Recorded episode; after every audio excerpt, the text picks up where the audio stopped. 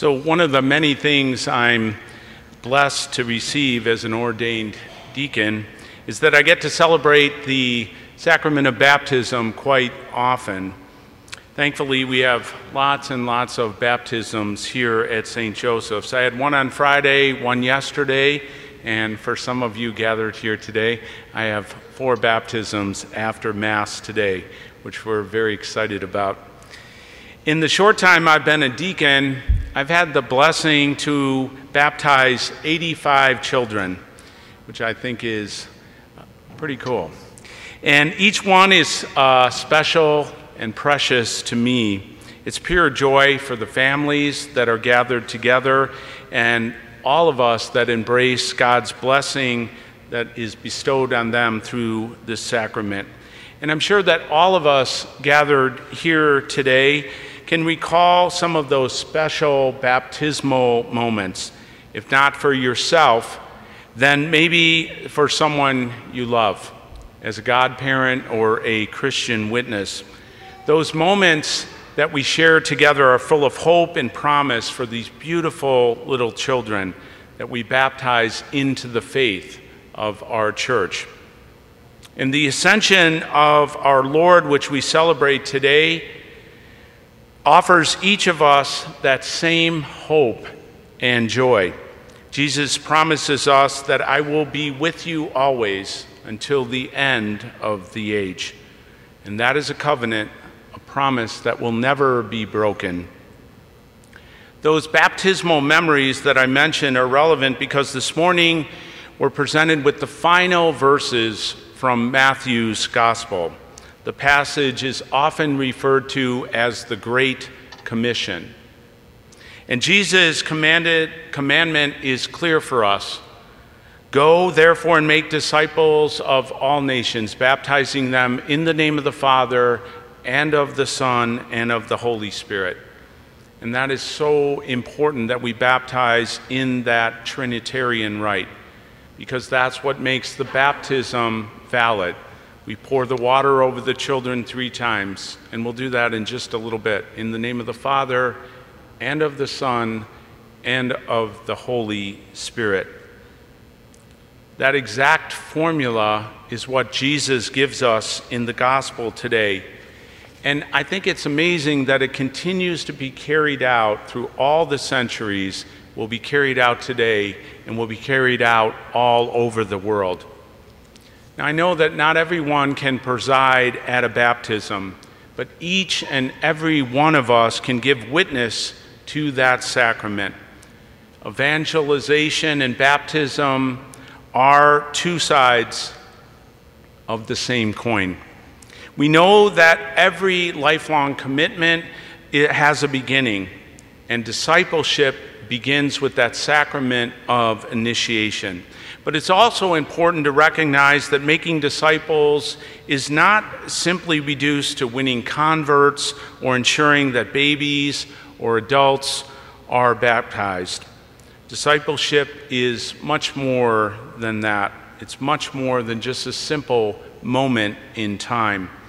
As true disciples, we are to listen to Jesus and learn from him how to live how to pray, how to do what is pleasing to God our Father in heaven. Christian discipleship is an entire, total way of life, a commitment and a pattern of daily actions and decisions after the example of Jesus and those that he taught. As important as it is to be baptized, to attend weekly Mass, to say our daily prayers. Something much more is called forth from us as part of the Lord's mandate and the mission that He gives us today.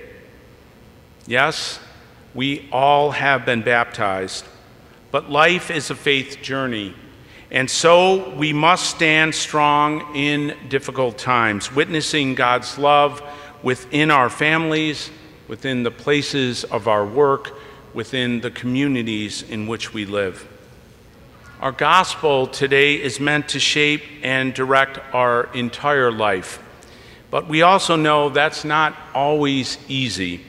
Just like the 11 disciples gathered together with Jesus on that mountain in Galilee, they worshiped together, but they doubted.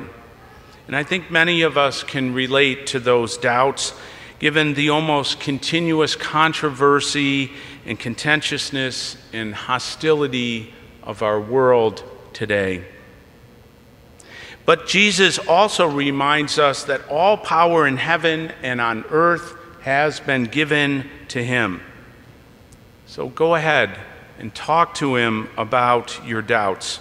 Talk to him honestly, knowing that he will always understand. He might say to us, Keep your eyes fixed on me, on my authority, not yours, not on your own fears or your anxieties or your inadequacies or other people's resistance or rebellion, but on my authority, an authority that brings about truth and love. The disciples must have been overwhelmed by this strange turn of events we're presented with today. The reality that of the divinity of their friend that they only knew through his humanity. Ultimately, the disciples came to understand that staring up at the sky doesn't work because the ascension is not about up, up, and away. That's not the proposition. Jesus doesn't simply just float away.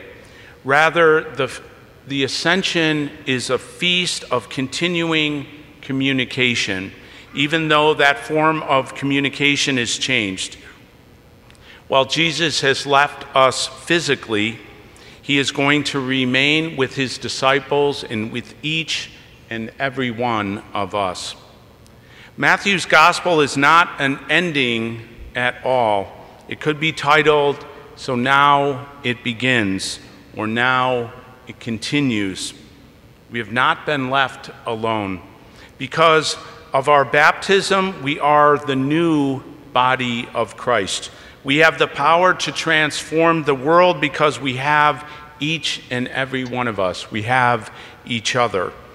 We, if we stick together, if we work together, if we love one another and support one another, then we can accomplish anything. Those 11 disciples walked down from the mountain after the ascension not alone. They walked with Jesus and they walked together.